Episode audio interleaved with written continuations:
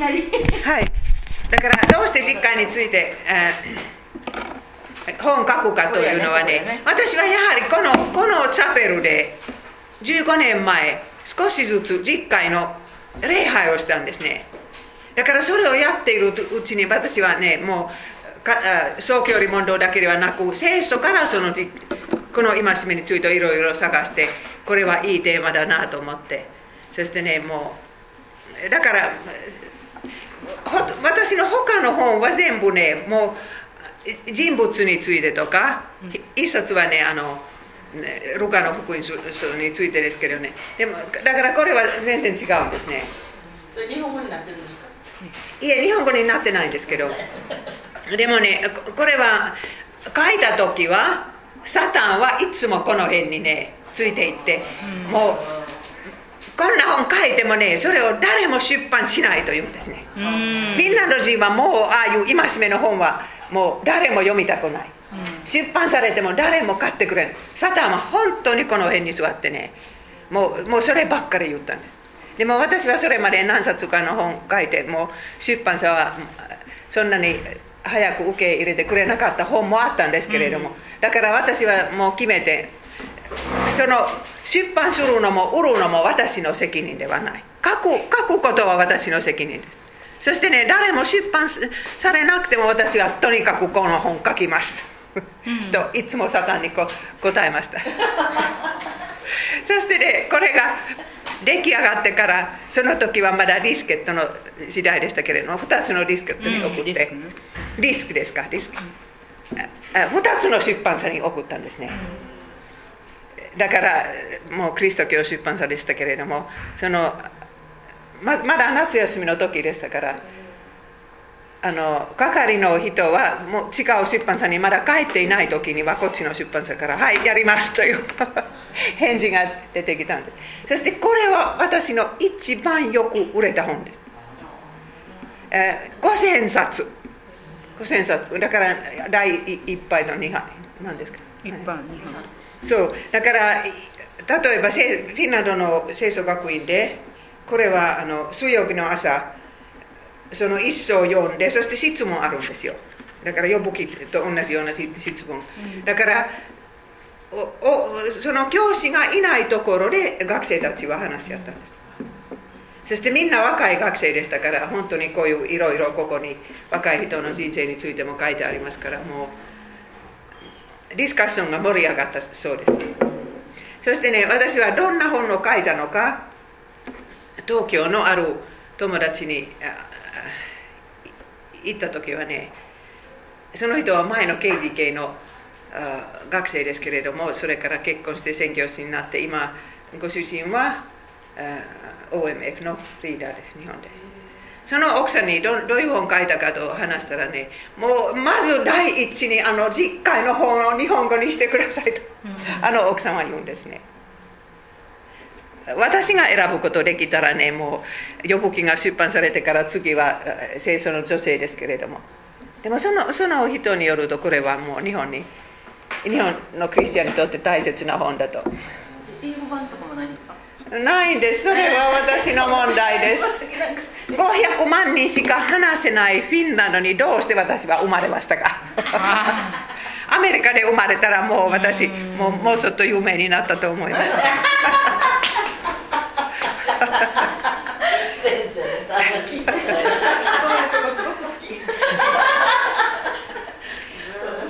でも有名になったら鼻にかけるから だから神様はもうフィンランドで生まれる。でも私が日本を去ってから皆さんちょっと頑張ってください。私の本は日本語いつか日本語になるように、はい。処方箋いうのも日本語はないんですよ。人間の扱い方という はいはいそれは。そうですね。でもフィンランドでね東大で勉強した。もう日本語のお上手な人がいるんですクリスチャンは。文学を東大で勉強してそしてフィンランド人の宣教師と結婚してだからええ今いろいろ今翻訳するんですけどけれどもね。だから私の本翻訳するようになったらもう問題ないですねめてるようにはい、それではお祈りで始めましょう。イエス様、今日は安息日の使い方について勉強するんですけれども、あなたは私たちの安息日、一日一日見てこられました。私たちはそれを性別したのか、あなたは知ってます。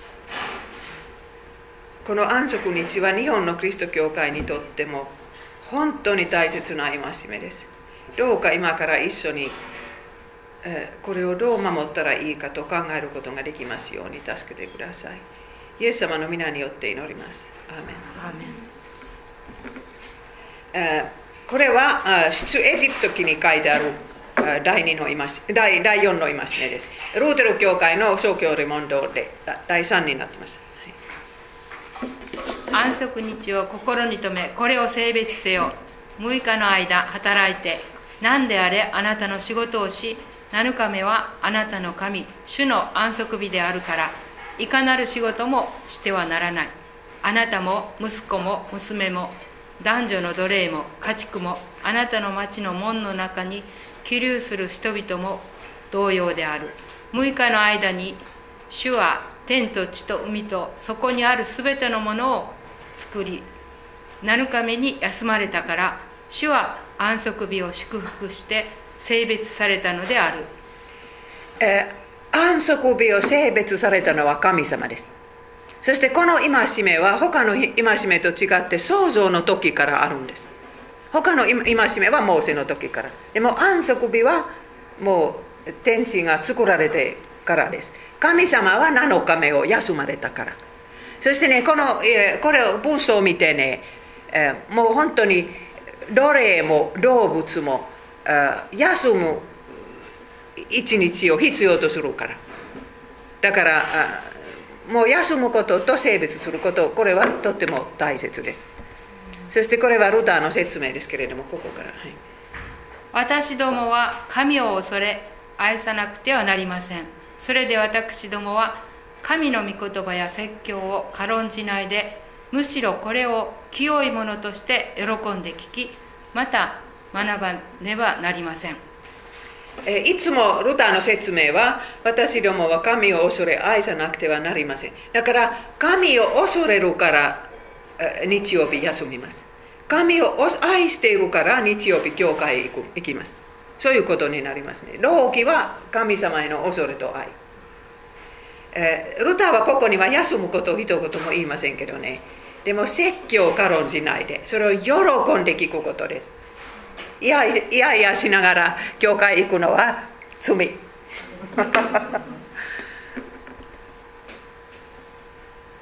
佐々木さん見てください。先週の日曜日。はい、えーだからあのこの戒めには2つの部分があるんです。佐々木さんはあそこに一生懸命。賛美歌を歌いますあの2つの部分があるんです。安息と性別。これ覚えてください。安息と性別。だから休むこと。それはヘブル語を見たら分かるんです。休み。もうでも性別も何か聖なることもその一日の間ないと本物の安息にはならない。つまり神様の御言葉を聞くこと。この2つによって安息日はあの守られます。そして神様はやっぱり私たちを創造してくださった方ですから一番よくわかるんですね。だから10日間に1日とか3日間に1日。そうではなくて7日間に1日。それは人間の体で一番いい。動物もそうですけれどもあの,、えーあの馬とか人間のために働く動物のこと、えーそしてね本当に一日ゆっくり休んで心にも御言葉を通して休みを与えたら6日間は集中して働けます。毎日毎日もういつも同じように休働いてたらね集中はなくなる。だから結果は落ちるこれは日本の会社は信じないと思いますけどね。でも私は本当にこうだと確信してます。クリスチャンもねもう本当にそういう休みの場を全然作らなかったらいつももう日曜日も月曜日も同じようにもう朝から晩まで忙しい。そういう生活でしたらね体も心も疲れてしまいます。そして礼拝は心に安息を与えるはずのところです、えー、まあ後で話しますけれどももうもう本当にこの間で選ばなければならないことが多いです。勉強か礼拝か。お金儲けか礼拝か。出世か礼拝か。人間関係か礼拝か。そうでしょう。もう日本人はそっち中古の中から選ばなければならない。西洋人よりも、えー、皆さん日本は私知りません。日本はもう昔からみんな忙しかったかもしれませんけれども。私の子供の時はねもう私は田舎育ちですから。だからもう忙しいという言葉は誰も言わなかった。時間がないとか忙しいとかストレスという言葉は誰も知らなかった。ブーンアウトとか過労死とかね。過労死は日本語にしかない言葉ですね、えー、ブーンアウトは日本語で何と言うんですか？あ燃え尽き。燃え尽き。あ燃え尽きで言いますか、うん、そう。それは本当に普通になってなってるでしょう。普通ですね、うん、そう、うん、そしてね本当に7日7日に1日休んだらそんなことにならないと私確信してます。そして遊ぶだけの週末はただ疲れる、もう遊んで遊んで遊んでそして月曜日の朝。もうお酒を飲みながら遊ぶ遊ぶのはなおさらのこと、うん、神様さえも安息を必要とされた皆さん考えたことあるんですか？はい読んでください。神はお作りになったすべてのものをご覧になった。天地万物は完成された。見よそれは極めてよかった。夕べがあり朝があった。第六の日である。第七の日に神はご自分の仕事を完成され第七の日に神はご自分の仕事を離れ安息なさった。仕事を離れる、そして安息、えー、だからこのこれはねもう聖書の安息日に対する決定的な言葉です。なぜかというとねもう本当の安息は自分の技を見て完成されたという時しか言えないと分かるんですねだからもう会社から帰る時は今日の仕事は半分しかしませんでしたとかね。本当にもう安心して帰れないですね、うん、そして家事をするともう今日するべきことは明日になっちゃったとかね。そういうのはもうイライラしますね。でも神様は本当に6日間作られてたものは完成された。そしてよかった成し遂げられたと言えたから7日目はゆっくり休まれた。でも本当に神様の模範は私たちの目の前にありますから私たちはその模範に従わなければならない。どっちが忙しいでしょうか私でしょうか神様でしょうか。神様。神様は本当にこの世を支える仕事全部神様にかかってるからそれなのにもう7日目は休まれ？ただから私は神様よりも忙しいと。それはちょっと失礼ですね、えー、はい、えー、安息日は誰のために与えられたと？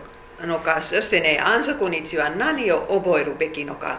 次の言葉から分かります7日目はあなたの神主の安息日であるからいかなる仕事もしてはならない。あなたも息子も娘も男女の奴隷も牛ロバなどすべての家畜もあなたの町の門の中に起立する人々も同様である。そうすればあなたの男女の奴隷もあなたと同じように休むことができる。あなたは買ってエジプトの国で奴隷であったがあなたの神主が力ある御手と身腕を伸ばしてあなたを導き出されたことを思い起こさねばならない。そのためにあなたの神主は安息日を守るよう命じられたのである。皆さん今わかるでしょう。だからもう本当にみんな人人に平等もう誰であっても奴隷であっても休みを与えるために。それは一つです。人間のために与えられたんです。でももう一つはね何を覚えるべきかというとね奴隷のエジプトから神様が解放してくださったことを安息日になると毎週覚えないといけない。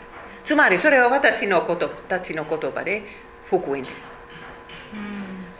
もう6日間が忙しくて走り回るんですけれども7日目になったらねやっぱり神様には私を救う力がある私を守ってくださる愛がある。それを思い起こさないといけない。そういうメッセージによって心が休みます。だから本当にもう礼拝に行ったらこういうメッセージがなかったら虚しい。ですだからその1週間のうちにね牧師先生が福音のメッセージができますように信者が祈るべきです。イスラエルの歴史をそれから見てみるとアレノでの安息日はもう大きな教訓でした、はい、よくわきまえなさい。主があなたたちに安息日を与えたことを。そのために6日目には主があなたたちに2日分のパンを与えている。これはマナーのことですけれどもマナーはもう夜天から降ってくるんです。そして他の日にはそれは1日分以上集めたら腐ってしまいます。でもあの金曜日だけ安息日の前2日 ,2 日分拾ったらね腐りません。だからもう金曜日は2日分拾ったんです。これを信じなかった人が人もいましたけれども本当にそれは腐ってしまっても、虫もでできましたからイスラエルはそういうことで分かったんです。これは今の日本人にとってどういう意味ですか？神様はもう6日間の仕事で日本人も食べさせてくださる。フィンランド人もそうです。だからもう7日間働いたらもっと金持ちになるというのはサタンの嘘です、え、罰は厳しかったですね。だから今考えるともう安息日を破ったら死刑に処せられるのはちょっと厳しすぎると思いますけれども。でもイエス様の死刑を考えたらね分かると思います。イエス様もこの戒めを破られたから大祭司たちは死刑にしたんですけれども実際は破られてないでしょう。でも私たちのに代わって私たちの罪を負ってくださったんですけれども、はい、安息日を守りなさい。それはあなたたちにとって聖なる日である。それを汚す者は必ず死刑に処される。誰でもこの日に仕事をする者は民の中から断たれる、えー、安息日は実はねもう神様の契約の印だったんです。これは信仰の試しです。本当に神様の言葉を信じて一日休むのかそれかもう本当にあのお金の誘惑に負けるか神様の言葉を信じるか周りの言葉を信じるかそうそういうそういうことが試されたんですね契約の印だったんですはい。読んでください。これは永遠に私とイスラエルの人々との間の印である。主は6日の間に天地を創造し7日目に御業をやめて行われたからである。ファリサイ派は後でこれはもちろん出エジプトの時言われた言葉ですからファリサイ派の1500年あ前の話ですけれども後でファリサイ派にやったらなったら一つ大きな誤解をしたんです。安息日を一生懸命守ろうとするんです。それは本当に一番大切な戒めになっちゃったんですけどでもそれを守ることによって自分を救う民を救うそういうことになっちゃったんですね。だから民は続けて2日2つの安息日を守ったらメシアが来る。そこまで言ったんですね。だからもう2週間2週間ですね。はい。だから本当にそれは頑張りになっちゃった。安息日は頑張りになっちゃった。でもこういうルールがあったからねユダヤ人はもういくらこの世のあちこちに散らされても同じ民族のままとどまりました私ちょうど今週ね読売新聞から読んだんです。読売新あの英字版にはねあのアメリカのラビとあのアドベンティストの牧師が安息日について書くんですね。だからもう今、今ねアメリカ人はやっぱりそういう忙しい中でもう安息日の良さが少しずつ見つつあると書いてあったんです。そしてそのラビーはねこの日がなかったらユダヤ人はもう存在しない、うん、でもどこへ行ってもね金曜日の夜になるともうエルエルサレムへ行ってももう車がどこにもないんですね。静まってくるそしてユダヤ人みんな自分の家に座ってあのろうそくをつけて一緒に食べます。それは家族にとっても民族にとっても本当に大きなことです、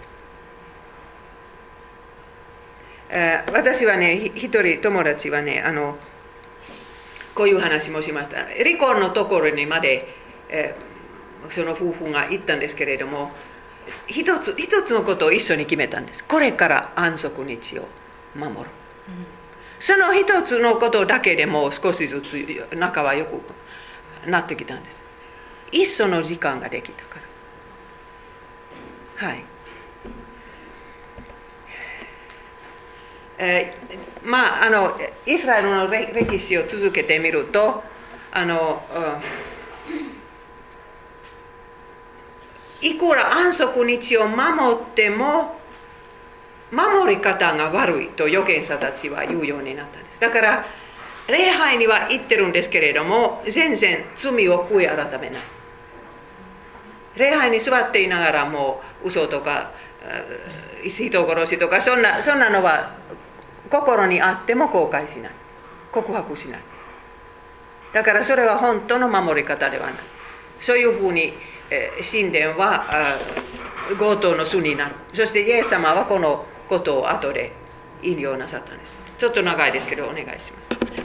主のはいはい、主の神殿主の神殿主の神殿という虚しい言葉により頼んではならないこここのところでお前たちの道と行いを正しお互いの間に正義を行い気流の外国人孤児家父を虐げず不実の人の血を流さず異教の神々に従うことなく自ら災いを招いてはならない。そうすれば私はお前たちの先祖に与えたこの地このところに常しえから常しえまで住まわせる。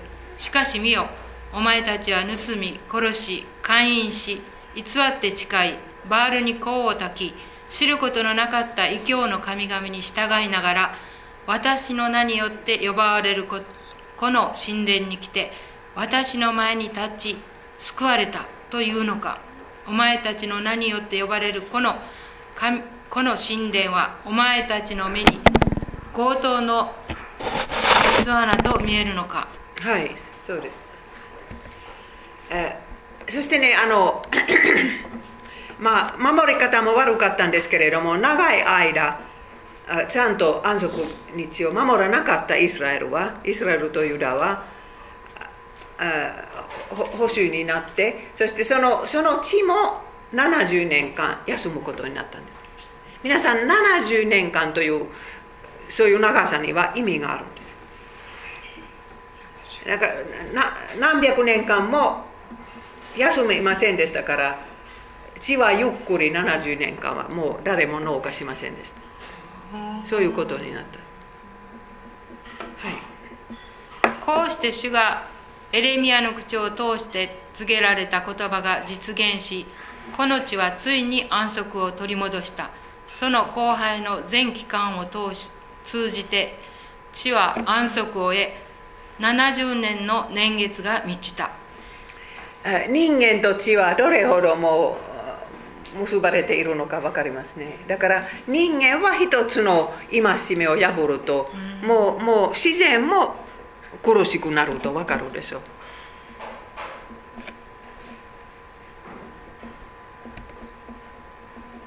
えーそしてねあのバビロニアから帰ってからの話ですけれども、えーネヘミヤがリーナリーダーになった時安息日は問題になったんです皆さん覚えてますか、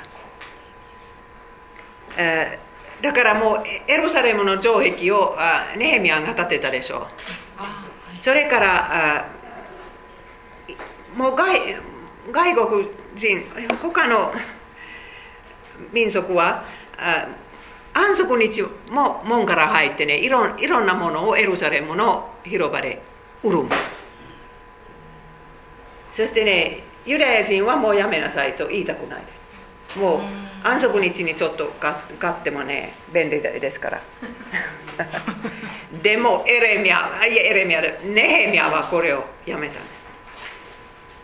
えーもう門門を閉めてそれそれも十分ではなかったからね人を雇ってもう売ったんですね。その そのえー売る人だからその安息の商売はやめさせた。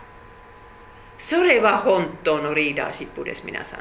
だから人々はそれから礼拝に行く暇ができた。はい読んでください。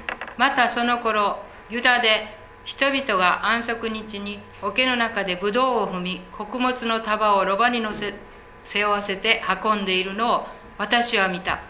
またブドウ酒ブドウの実イチジク。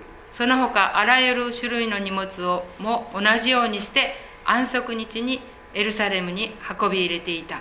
そこで彼らが食品を売っているその日に私は彼らを戒めた。はい、でもこのこのエレミアその言葉からね、えーパリサイ人たちはイエス様に怒ってしまったんです。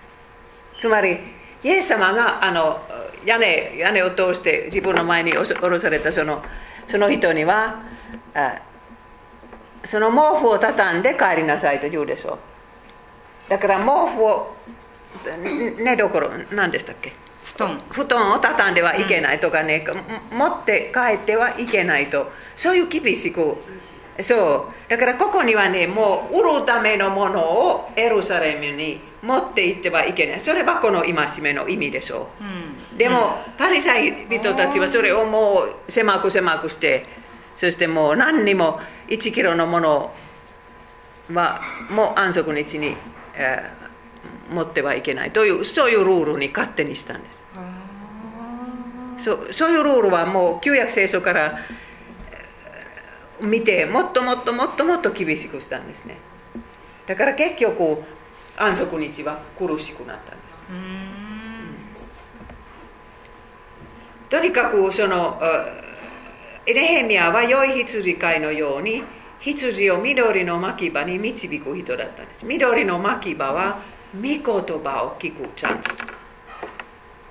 それは霊的なリーダーのあ責任です本当のリーダーはこれをこのために努力するんです。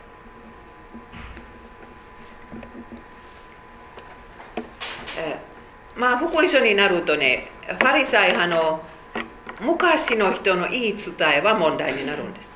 それはちょうどさっきのことです。だからいろんな先生たちはねもういいろんなルールを作ってそれは本になったのはねイエス様の後200年後のことですけれども言い伝えとしてはもういっぱいそういうルールがあったんです。例えば日曜日歩いてもいい距離。1キロ半。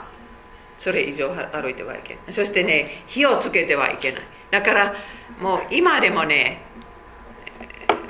ちゃんと昔のように信じるユダヤ人はねもう電気を隣につけてもうだから日曜日になると隣違法人の隣隣が寄ってきて電気をつけるそうです。そう。そう。そう。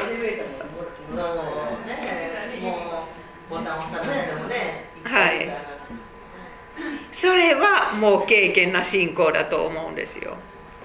だからもともと日曜日のあの土曜日の安息日の目的はうん人間を喜ばせること。そしてもう御言葉を聞くチャンスの一日を作ること。でもそれはもう苦しくなったんですね、えー守れない人は絶対いましたから例えば羊飼い。一日放っておいたらもうその月はもう羊がいないんです。だからファリサイ派の人も喜んで羊の肉を食べるしもうそれを生贄にするんですけれどもでもそれを可能にする羊飼いのことをうん。軽蔑する。そういうことになって。はいこれこれ読んでください。あいえいえもうえ引用がないですね。はい。イエス様はやっぱり安息日を守られたんです。もう毎週毎週街道に行かれたと分かるんです。読んでください。イエス様はお育ちになったナザレに来ていつもの通り安息日に街道に入り聖書を朗読しようとしてお立ちになった。街道にはいつも聖書の朗読があったからね。教会にもあります。だから皆さんも説教はそれほど良くなくてもとにかく朗読があるんです。うん。だから教会に行くと集中してその聖書の朗読を聞くことです。その時は他のことを考えないでくださいだからもうもう聖書を見ながら、集中して聞くことです。そういうふうにもう説教はそれほど良くなくても神様の声を聞くこと。だからもう私たちみんな知ってるでしょう。説教のいい日曜日もあればそうでない日曜日もあるんです。それは仕方がないです。でしょう。言わないいえいえもう言わなくてもいいです。牧師もよく分かってるから。はい。この時代はね聖書の朗読というかねそれだけですかやっぱりそのこの時もメッセージ。メッセージ解き明かしてる私は時明かしもあったと思います。イエス様もねこのこのことはもうあなたの方の目の前で実現した、だからでも私100%わからないんですけど多分多分説明があったと思います。ああそうそうそうミスナというのはねあのこの箇所一節読んでそれからもう昔からの言い伝えの説明があったんですよ。だから説明はあったんですけど、うん、はいはい。いや前の時行った時にねメッセージはまあ今私たちは前からこう聞きますよね、うん。あのずいぶん前に行った時あのコラジンの方であの声が後ろ後ろからねだから朗読だけを後ろの方から。街道で？うんそうそうそう。あ本当？そそれはその箇所をみんな「いやいやそれは知らなかった初めて」って石黒先生もね何回も言ってるけど今回それは初めてだねって言ってたけどあのあの声だけでね姿は見えないでねやっぱそれはすごく印象的に私は覚えてるんですよ、そうですか。はい。声が聞こえるっていうの。い。らないものは見えない。そうそうそう。だからそれもいいことです。そう思ったんですよね、あそして今ね例えばギリシャ正正教会はもう歌いますねうん。御言葉。それからそれは集中しやすいと思うんですけどね。慣れていない人にはしにくいですけどね。ねでもねいろいろそういう集中して御言葉を聞くという方法は教会も街道も考えていると思います。先生今おっしゃったその昔の言い伝えを言うんだってこのリスナーのことをおっしゃったんですけど昔の言い伝えのこのベあのタルムだはなくて。はいはいそれですよ。だから昔の先生いろんな有名なユダヤ人の先生とかえーユダヤ人のグループとかそういう言い伝えはいっぱいあったんです。だからパリサイ人たちはそれをよくよよく引用したんですけれどもイエス様例えばコルバンでしたね。あの親に与えるべきお金をあの神殿に与えたらそれでいいと。それは言い伝えです、うん。でもイエス様はダメだと言います。親を養いなさい。だからその間違った言い伝えになっちゃったそれは私来週話します、えー大きな問題はね病人を安息日に癒していいかどうか。それはイエス様とファリサイ派との喧嘩になったんです私は新約聖書から7つの事件を見つけました。イエス様とパリサイ人の安息日に関する喧嘩。その最初のはねもうマルコ一章ですよ。皆さんこれはねあのイエス様の最初のメッセージの時。カペナウムに引っ越しされてもうその街道でメッセージされた時はあ汚れた霊が出てくるんです。はい。その時この街この街道に汚れた霊に取りつかれた男がいて叫んだ。ナザレのイエス構わないでくれ。我々を滅ぼしに来たのか。正体は分かっている。神の聖者だ。イエスが黙れこの人から出て行けとお叱りになると汚れた霊はその人に痙攣を起こさせ大声を上げて出て行った。ありがとう。この線は時々出てくるんですけれども先週も出てきたんですけれども途中消えたんです。今初めからずっと出てます。白いの方が見やすいなと思って。なんで出てくるの？ああわからないわ。すみません。でもとにかくねあのこれはイエス様の公の活躍の最初の日土曜日ですね。最初最初の安息日ですその時誰もまだ批判しないんです。もうみんなびっくりしてもう一言で悪霊が出てい、えー、くから。でもでもこれからもう毎回問題になるそのその次はあの炎。いや麦の炎事件でしたね。はい。絵が絵がちょっとしか出てないんだけどうんちょっとしかない。はい、ちょちょっとしかない。はい。弟子たちを。はい、いい ですか。はい。その頃ある安息日にイエスは麦畑を通られた。弟子たちは空腹になったので麦の方を摘んで食べ始めた。パリサイ派の人々がこれを見てイエスに言った。ご覧なさい。あなたの弟子たちは安息日にしてはならないことをしていると言った。そこでイエスは言われた。ダビデが自分の友の者たちに者たちも空腹だった時に何をしたか読んだことがないのか。あ弟子たちはもしかしたら朝ごはんも食べないで、もうどこかから来てるところですけれども、あの人のむ麦畑から穂を取ってもよかったんです。それはそういうルールだったんですね。そんなにたくさん取れないから。もう食べるために取ってもよかったんですけれどもそれをこういうふうにあの食べられる殻を。殻殻を取るためにはこういうふうにするとそれはもう仕事だったんです。ファリサイ派によると。これが仕事？それはもう仕事ですね。だからその殻を取る。ももみ殻を。はいそうそう。知らなかったはいそうです。だからだからおイエス様おそれはもうイエス様がの弟子を批判するんですけれどもイエス様の答えはね3つくらいあるんです。まず第一ダビデ。ダビデはサウルサウル王のところから逃げた時は、あ祭司たちの住んでいるノーの町に行ったんですね、そしてもうお腹が空いてるからパンがないかとダビデが聞いたらねで祭司たちしか食べてはいけないそういうパンパンを祭司たちはダビデに渡すんです。ダビデはそれを食べた。これは一つ。そしてねあのもう一つはホセア書の引用です。私が求めるのは憐れみであって生贄ではない。だから安息日は人を憐れむための一日です。人を喜ばせるための一日です。もう苦しくする生贄のための日ではないです。そしてイエス様が最後に言われるのは人の子は安息日の主である。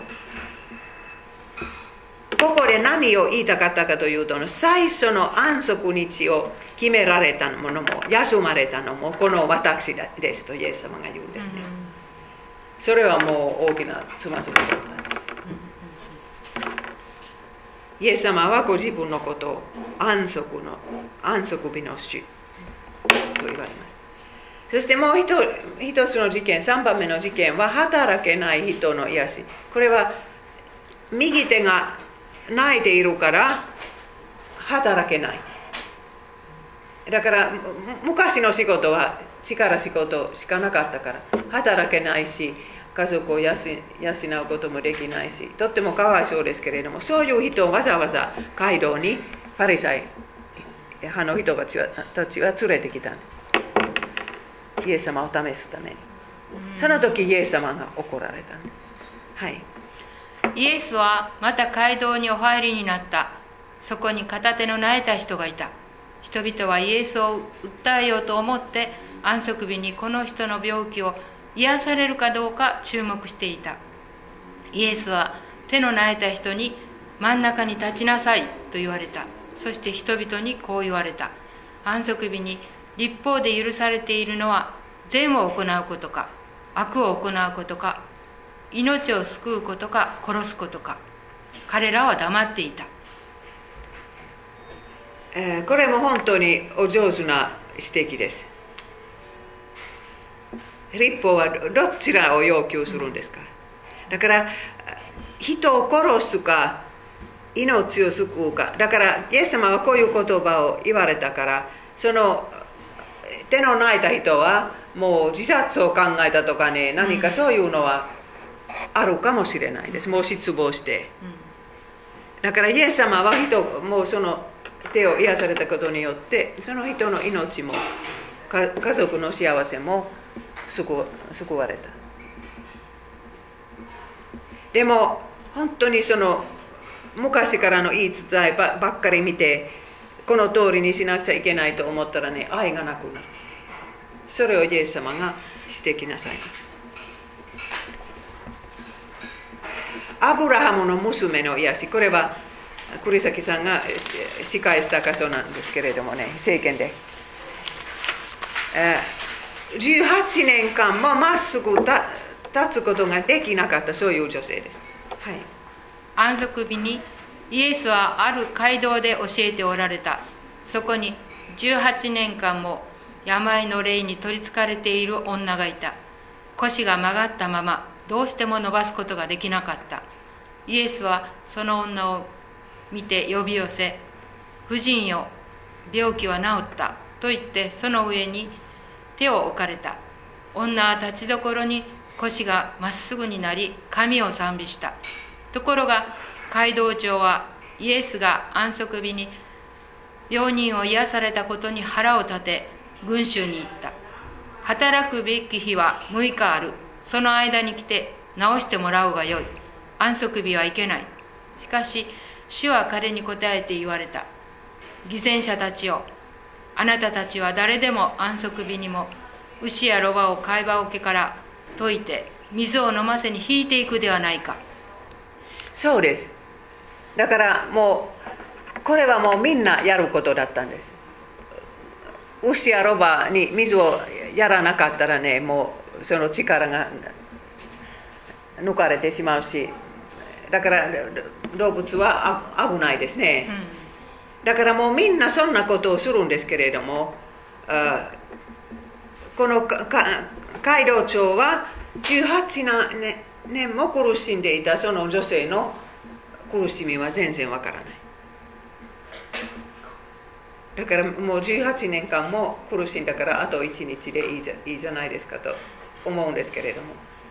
イエス様が私たちの苦しみも見てもう今日までと言われる。日がやってきます。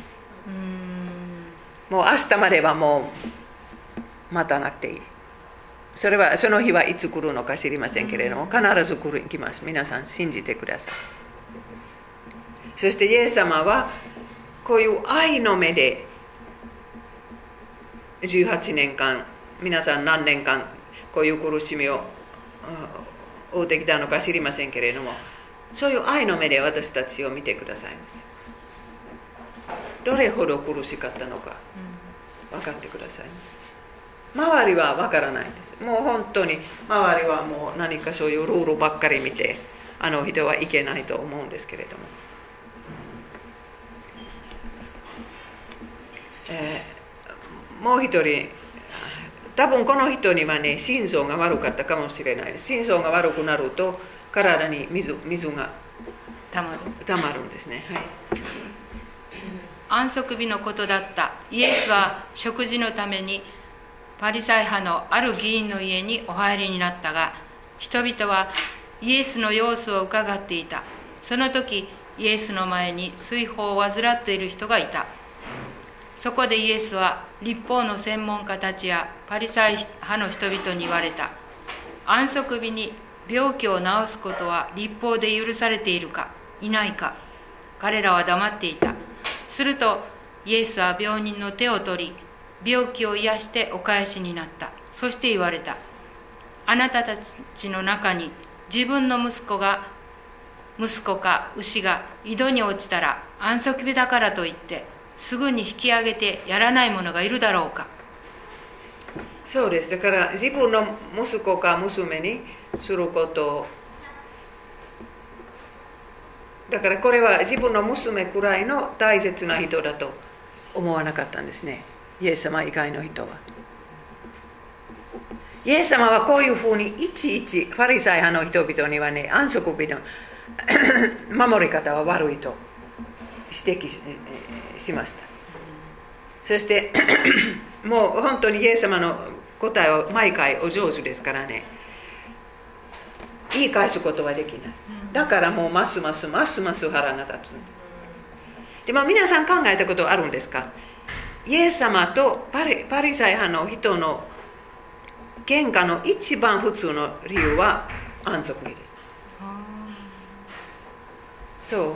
それそれはいつも問題になるんですだから安息に安息日の本当の意味が分からなかったらどうしてイエス様は福音書の中でいつもこういうテーマで喧嘩するのか分からないんです。あと2つの事件ですけれどもこれは48年間も歩けなかったそういう人のことです。イエスは答えて言われた。私が一つの技を行ったというのであなたたちは皆驚いている。しかしモーセはあなたたちに割礼を命じた。だからあなたたちは安息日にも割礼を施している。モーセの立法を破らないようにと人は安息日であっても割礼を受けるのに私が安息日に全身を癒したからといって腹を立てるのか。もう一つのイエス様のあの答えですね。だから割礼はもう日曜日でで、あの安息日であってもユダヤ人がやったんですもう8日目に男の子が生まれたら8日目に必ず割礼を受けたから。だからこれはいや38年間も歩けなかった人の全体を全身を治すのはもっと大切なことではないかと、はい、あと一つだけ。これは生まれつき目が見えない人の事件ですけれどももとっても長い話ですからね。もう読まなくてもいいですけれども。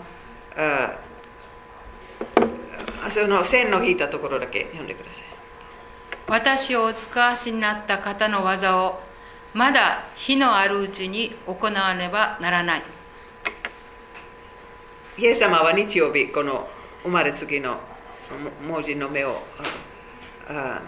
直されましたけれどもこれはもうファリサイ人にとって、えー、最後の最後のつまずきになったんです。だからこの後イエス様を殺そうと、えー、計画し始めました、えー、安息日の解釈の食い違いは何だったでしょうか？安息日は神が人間のために決められたものですか？それかそれとも人間が神様のために守らなければならない掟ですか？これはその大きな問題だったんです。立法学者にとって、えー、安息日は立法だったんです。守らなければならない起きてでもイエス様にとって福音です。神様からもう体にも心にも安息を与えるための一日。だからイエス様はもう安息日の理解安息日の理解は間違ってしまったら福音そのものがなくなってしまう。イエス様はそう思われましたからもう喧嘩はやめませんでした。だからどうでもいいと絶対もうどうでもいいと絶対イエス様は思われませんでしたから、安息そのものは福音のひな形だと。イエス様がそういう理解でしたから。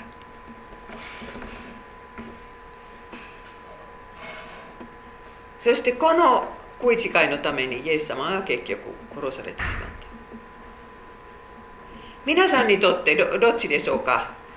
礼拝に行かなければならないのは立法ですか福音ですか？皆さんにとって日曜日は立法ですか福音ですか？福音ですね。あ福音ですか？はい。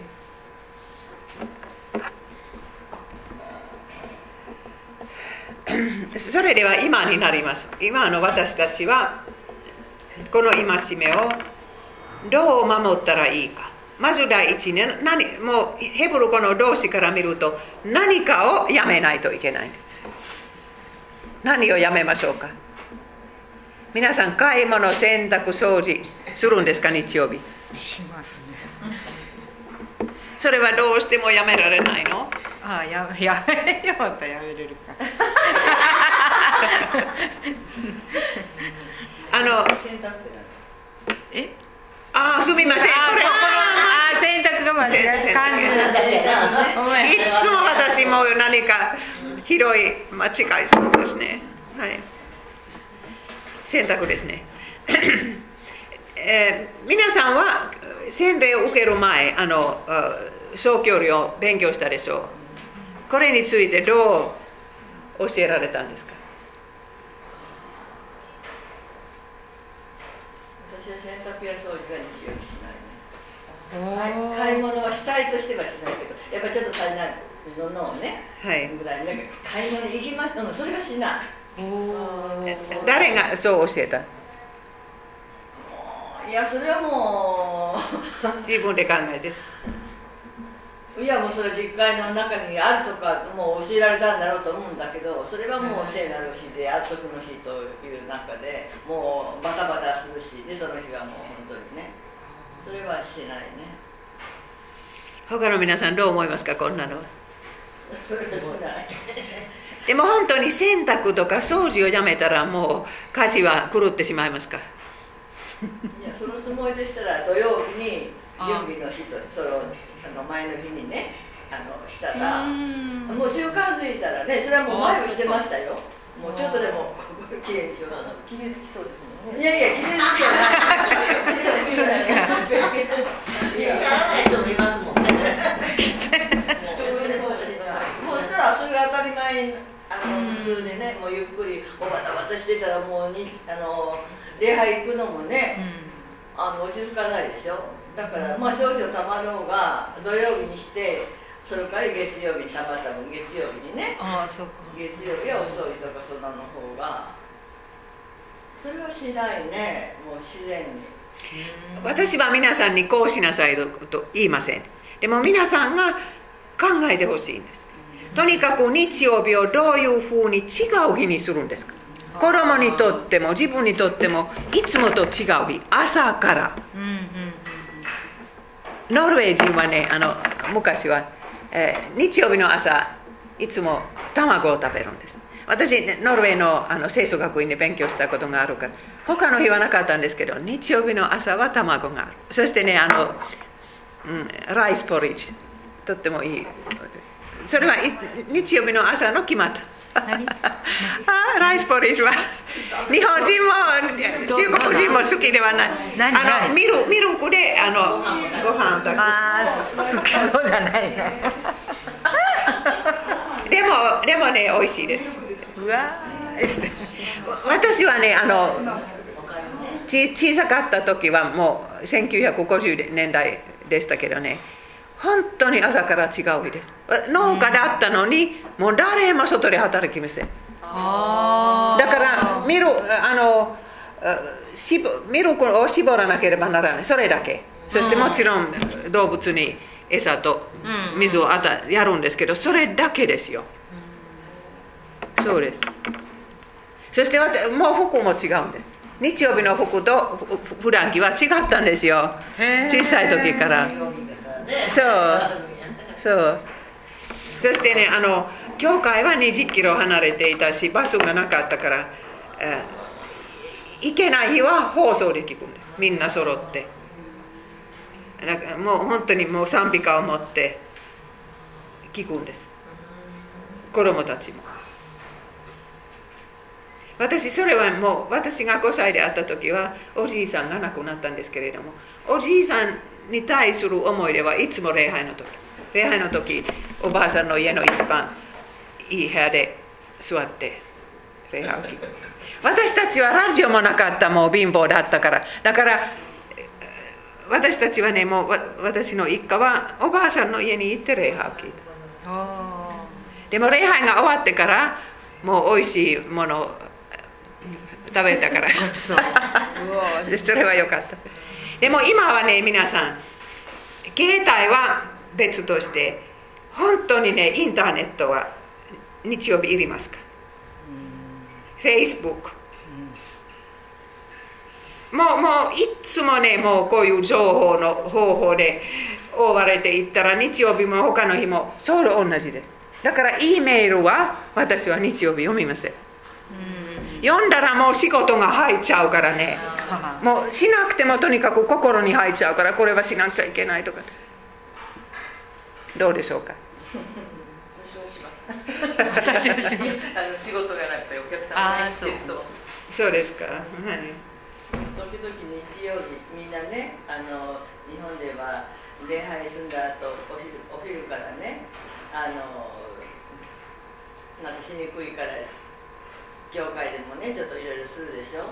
でうちのおばあさんがよく言ってあの言ってましたよね。安息日休むのにから日曜日教会がする他の日にすればいいのにね。そうでもいろいろ問題があるとよく分かってますからこうしなさいと言いませんけれども皆さん頑張って日曜日を違う日にしてください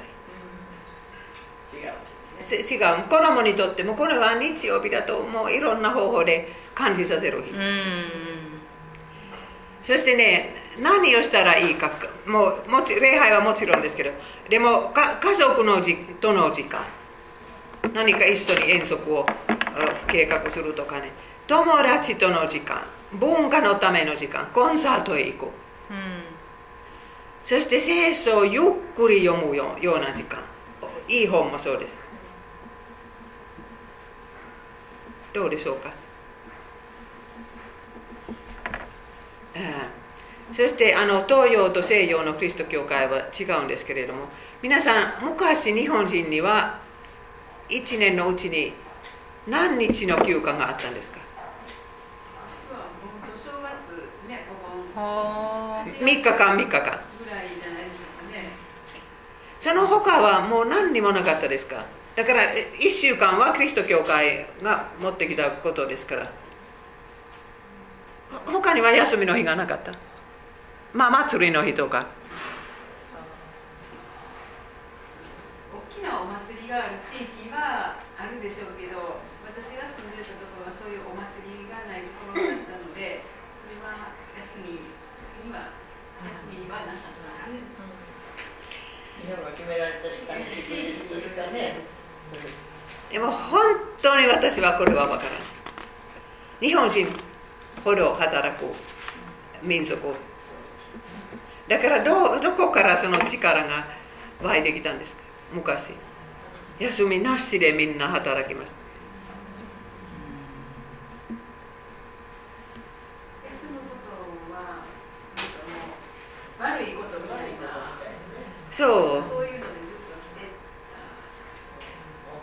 ことは悪いことみたいなそうそういうのでずっと来て そうですね。それが当たり前みたいに、うん、代々主人のねお母さんがなんかよく言ってたって主人が話するんですけどその主人のお母さんもともとこう農家ではい。畑仕事があったと思うんですけど、お茶飲みは人間のクズやってね よく言ったって。お茶飲みは何？人間のクズや言って。へえそういうふうなことを言ってたって言うんですれはあのやっぱ畑仕事ってもうずっと何何やかしすることがたくさんあるからお茶を飲んでる人はこうサボってね、はい。こう怠け者やいう意味だったと思うんですけどね。そういうふうなこのずっとずっといつもこう働いてるいうふうなこう人人間っていうかね、やっぱそういうふうな感じじゃないでしょうかね。日が上がってからね、日が沈むまで働くものっていうのは農家の人はそう。かもしれない。でもそういう人生を終えようとする時は虚しくないですか？それか迷惑をかけなかったとかね、もう。自分は立派だった？まあ私が韓国で学んだ文化の授業でその西洋文化と日本の文化を比べて日本の文化の中で頑張る文化はい。頑張ることですごいいいことみたいだからそうですね。それはそうです。でもでもフィンランド人ももう頑張る、えー民族だと思います。でもでもでも日曜日はあったから日曜日はもう休んでもいいですね、キリスト教会の教えがあるから、うん。だからもう本当にの農家の人も外で働きませんでしたからわ私のおおばあさんも日曜日の午後はねいいつもね違うあの友達を訪ねます。同じ村のおばあさんたち、うん。そういう習慣があったんです。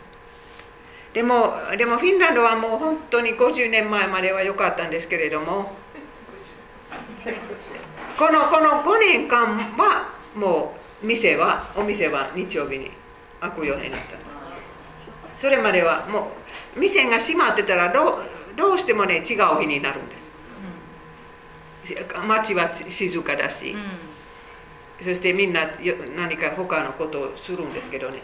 店が開いてたらもう本当にもう毎日毎日おお金儲けになるんです。みんながそうね。そう。みんながそうだったよね。そうみんなそうそうです。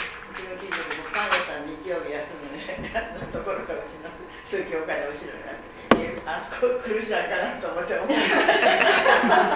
そうですね。コラボ活動もなかったんですフィンランドは。日曜日は。そしてねあの礼拝を守った人が多かった。50年前は60年前は60%そう。だから教会行く人と礼拝でちゃんあの放送でちゃんと聞く人を合わせたら。あそう。でも私の父と母は今もここのことは厳しいです。例えば今年帰った時はあの父はねこんなことを言ったんですね。あのあの人はもう道を歩く人。あの人はクリスチャンではないですね。礼拝の時あそこで散歩するからそうだから年を取る人取った人はそう思います。礼拝の時は少なくてももううちの中でちゃんと聞くべきです。あのこのこのラン昔やった。炎のランナうん。この映画あったでしょ？あれ確かそうそうそうです。日曜日だからって言って。そうですね。ね。でもそれはねあの改革派だったと思います。改革派。はルーデルよりももうちょっと厳しいですけどはい。炎のランナーしま見ましたか？エリック・リデルをはい。そして安息日はフィンランドからなくなってから例えば子供はどうしますか？離婚した親が多いです。そしてその人一人の人は働いたら子供はどこにいるんですか？保育園はもう週末も預けます。皆さんそういうふうに子供たちは幸せになると思いますか？大変です。大変。はい。ユダヤ教のことはもう言いましたから、えーそして自分の経験ですけれども私はちょうど高校時代にはもう高校2年生の時にはもう大きな決断して私はクリスチャンでありたい。もちろん小さい時からでもそうですけれども自分でもうイエス様についていきたいと決めもう決めないといけないんですね。クリスチャンホームの子供たちも、だからそれは高校2年生の時に決めてそして3年生になったらもう受験勉強でしょう。そしては教会のユースリーダーは日曜日勉強してはいけないと厳しく言うんです。その時土曜日は休みではなかったんです皆さん。それではいつ勉強するんですか？もう速攻を受けてもう大学へ入れないと思ったんですけどでももうそう言われたから仕方がないから私土曜日の夜集中して勉強したんです。もう夜中まで集中してもう学校から帰ると。そして日曜日の朝がもうもう解放の気持ち。今日はなもう勉強しなくてもいい。もう本当素晴らしかった。そして6日間集中して勉強して、とってもいい子いいいい点取ったわ。いい大学に入った。そうです。でもでもそそのユースリーダーは私今でも感謝します。受験勉強の時はこれは学んだからもう後で大学でもそして宣教師になってももう宣教師になったら日曜日はダメですけど他の1週間のうちで1日休みます。今まで続いてだから本当感謝します。あちょっと立法的だったんですけど。あのユースリーダーでも私の場合は結果は良かった。そしてイエス様助けてください助けてください。私もう卒業できないと。祈った時はこの御言葉が与えられた。あの6日目は2日分2日分。だから私土曜日の夜集中して、日また月曜日の朝早くからもうあの復習しましたけどね、何？いやいや。いや私も時々はその 土曜日にね日曜日の分を土曜日にねっていう気持ちはね、うん。うん、あの休憩するためにね。そうですね。それは全般的に生活のできるだけそう心がけてますね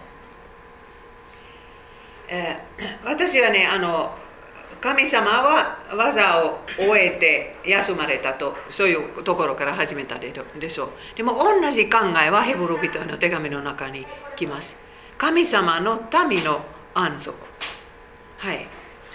それで安息日の休みが神のために残されているのです。なぜなら神の安息に預かった者は神が見業を終えて休まれたように自分の技を終えて休んだからです。神の民は自分のみ技を終えて休むことができるんです。でも神様はご自分のなさったことを見て完成したよかったと言えるんです、でも私たちはどうですか？自分の技は良かったと言える時しか安息できなかったら大変ですね、でもでも続きがあるんです。だからあイエス様は同じ神様ですからそのその技を成し遂げられたんです。洗礼式の時にはバプテスマのヨハネにこう言われたんです。ヨハネはもうあなたはバプテスマをいらない。それは罪を洗うバプテスマでしたから。でもイエス様のこの言葉を聞いてください。正しいことを全て行うのは我々にふさわしいことです。だからその義の道をそのバプテスマの瞬間から歩み始められたイエス様。その時から私たちに代わって安息日も守られた。そして最後最後の最後には成し遂げられたとイエス様が言われたんですね。はい。イエスはこのブドウ酒を受けると成し遂げられたと言い頭を垂れて息を引き取られた。この救いの技をイエス様が成し遂げられたとみんなの前で証しするんです。だから神様はこの世を完成して、えーそれでよかったと言われたと同じようにイエス様は救いの技技を終えられて成し遂げられたと言った。そしてねあの私たちのあそしてイエス様はお墓の中で安息日を過ごされた。皆さん考えたことあるんですか？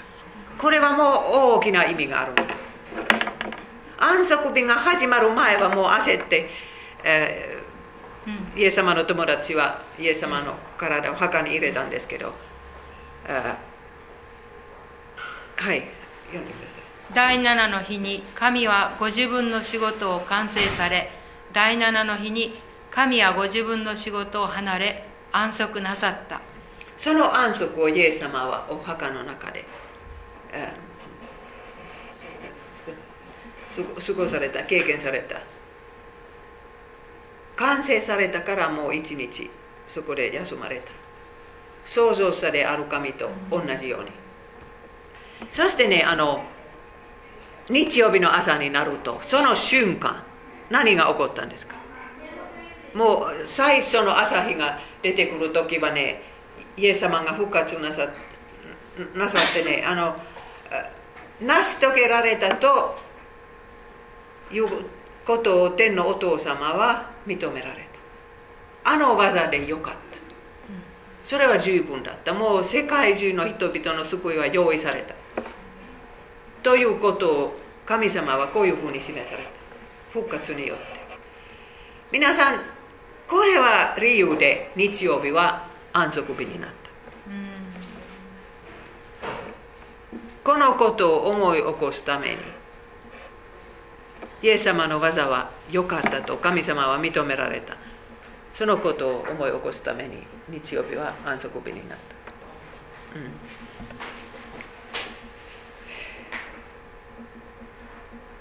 そして使徒教連を見るとね人たちはそんなにいちいちもあユダヤ人の土曜日の安息日を守らなかったと分かる。例えば距離は何キロ歩いていいかととかねそういうの。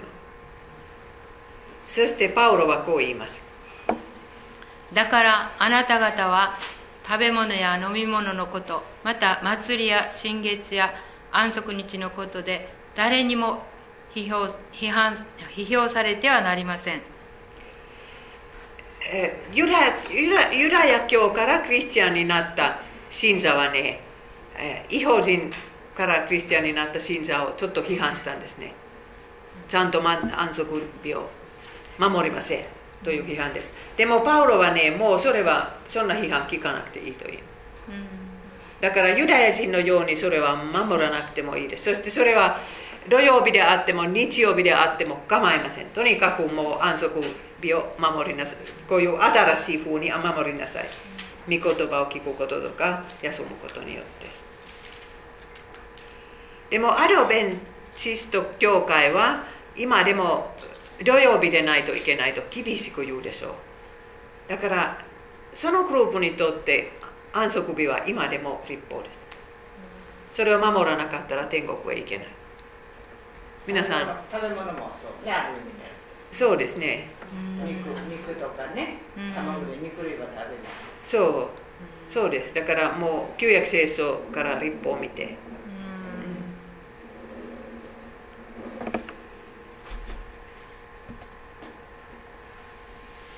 でも私たちクリスチャンはなぜ成し遂げられたと言えますか？どうやって私たちは心に安息ができますか？イエス様の技を見ることによってイエス様はどの戒めこの戒めも含めて私たちに代わって守られたから。それを見たらねもう心が休みます。私はできませんでしたけどイエス様あなたは私に代わって安息日を守られたから神様の目から見たら私も守ったということになる。だから成し遂げられたと言えます。そしてこの戒めをいっぱい破ったし安息日を汚れ怪我したというのは私たち分かるんですけれどもその罰をイエス様が十字架に、えーあのおお負うて十字架の上で負うてくださったからからそのイエス様の十字架を見たら成し遂げられたというこういうふうに私たちに安息が必ず来るんです。そして礼拝はこれを聞かせるためのものです、えー、ヘブル人の中には安息の国という言い方が出てきます。ヨシュアはイスラエルを安息の国に導導いたと。だから安息の国に入ったらもう戦争が終わる。自分の国に住んでいる。そんなのは期待してたんですね。結局戦争は終わらなかったんですけどそれはもうイスラエルの罪のせいでした、でもヘブル人の手紙の中でその安息の国は新しい地の意味です。私たちはもう一回パラダイスに入る。そそこパパラダイスを目指してます。それは安息の国です。戦争が終わります。戦いが終わります罪を犯さなくていい。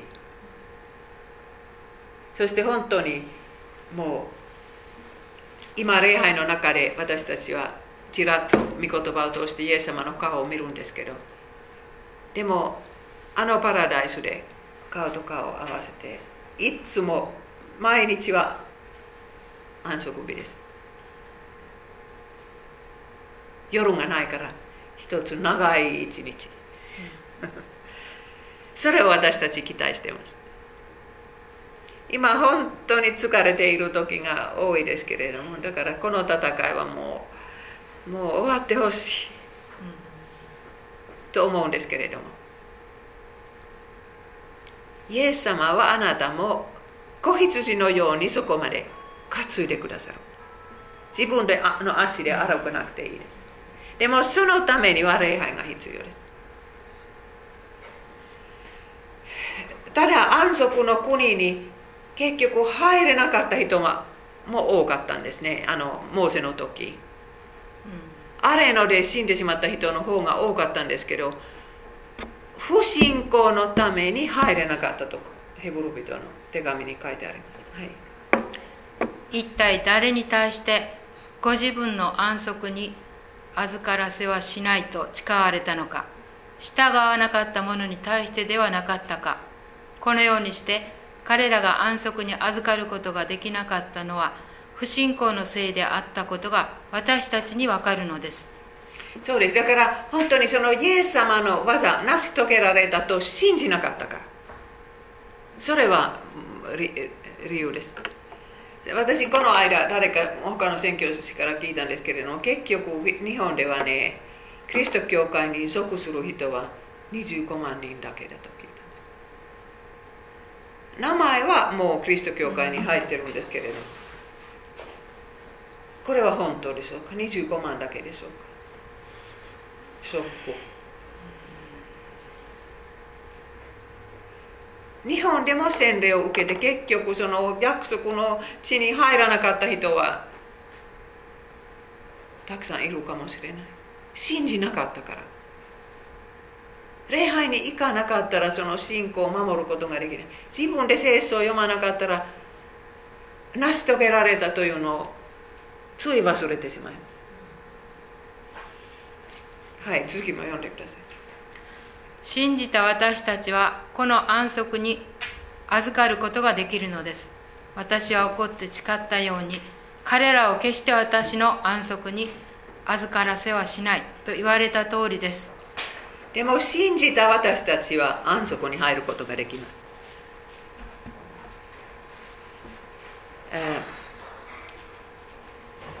これはもう何回も言いましたけれどけれども礼拝の中で福音がその安息を心に与えてくれるからそれはなくてはならないものです。でもこのちょっとの時間が残ってますからこの質問はみんなで考えてほしいんですね。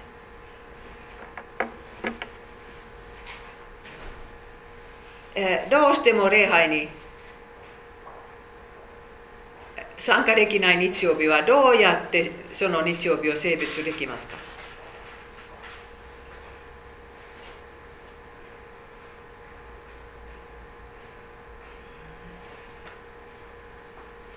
皆さんどうしますか？礼拝に行けない時は。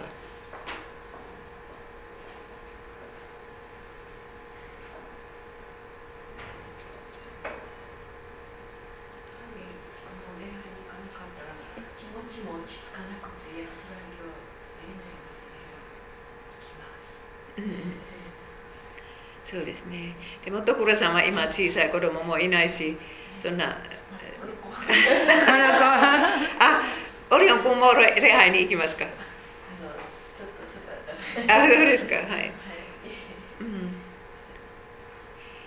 でも皆さん本当本当にもう本当に行けない日は少なくとも聖書をゆっくり読むことです。だからもう1時間置いてゆっくり読んでそして祈ることです、えーもう一つこの司会者の祈り私前も批判したんですけれども礼拝の時皆さん覚えてますか？だからもう日本の司会者たちみんな同じような祈りを祈ります。私フィンランドで聞いてない祈りですけどね。あの今日来れなかった人をその場に同じように祝福してください。このお祈りはダメです。礼拝に来なかったら同じように神様は祝福できないです。特に生産式の日曜日であればでも他の日曜日もそうです。だからその代わりね礼拝に今日来れなかった人を来週この場に導いてください。本当に日本の司会者たちみんなもう最初からこんなお祈りを祈ったらね来れない人は分かるんですね。来週私を待ってます。でもでもねもう同じように祝福してくださいという祈りは毎週毎週聞いたらね来なくてもいいということになるんじゃない？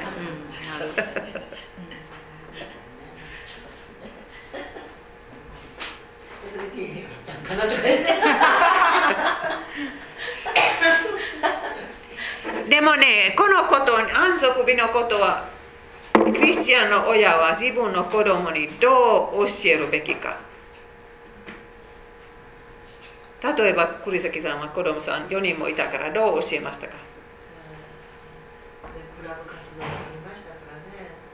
でも本当にこのお話を聞いててああ私はちょっとお別れしてないかんかなと思ったのは毎週私たちは家族で集まりましたね。礼拝を持つために。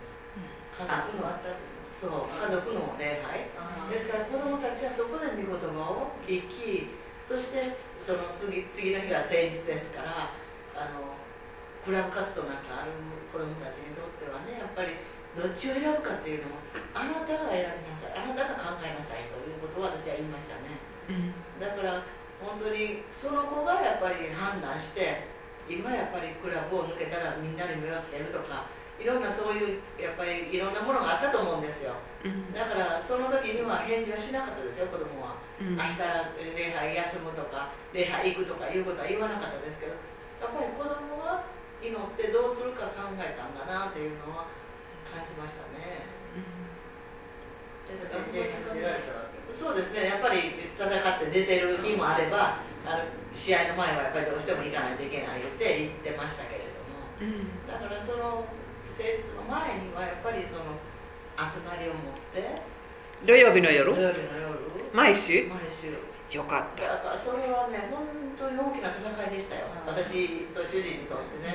もう主人はメッセージの前やし忙しいし言うてねもう、うん。やめてしまってもいいんじゃないみたいなところは私子供も反抗期になったら出てくるかどうかわからない。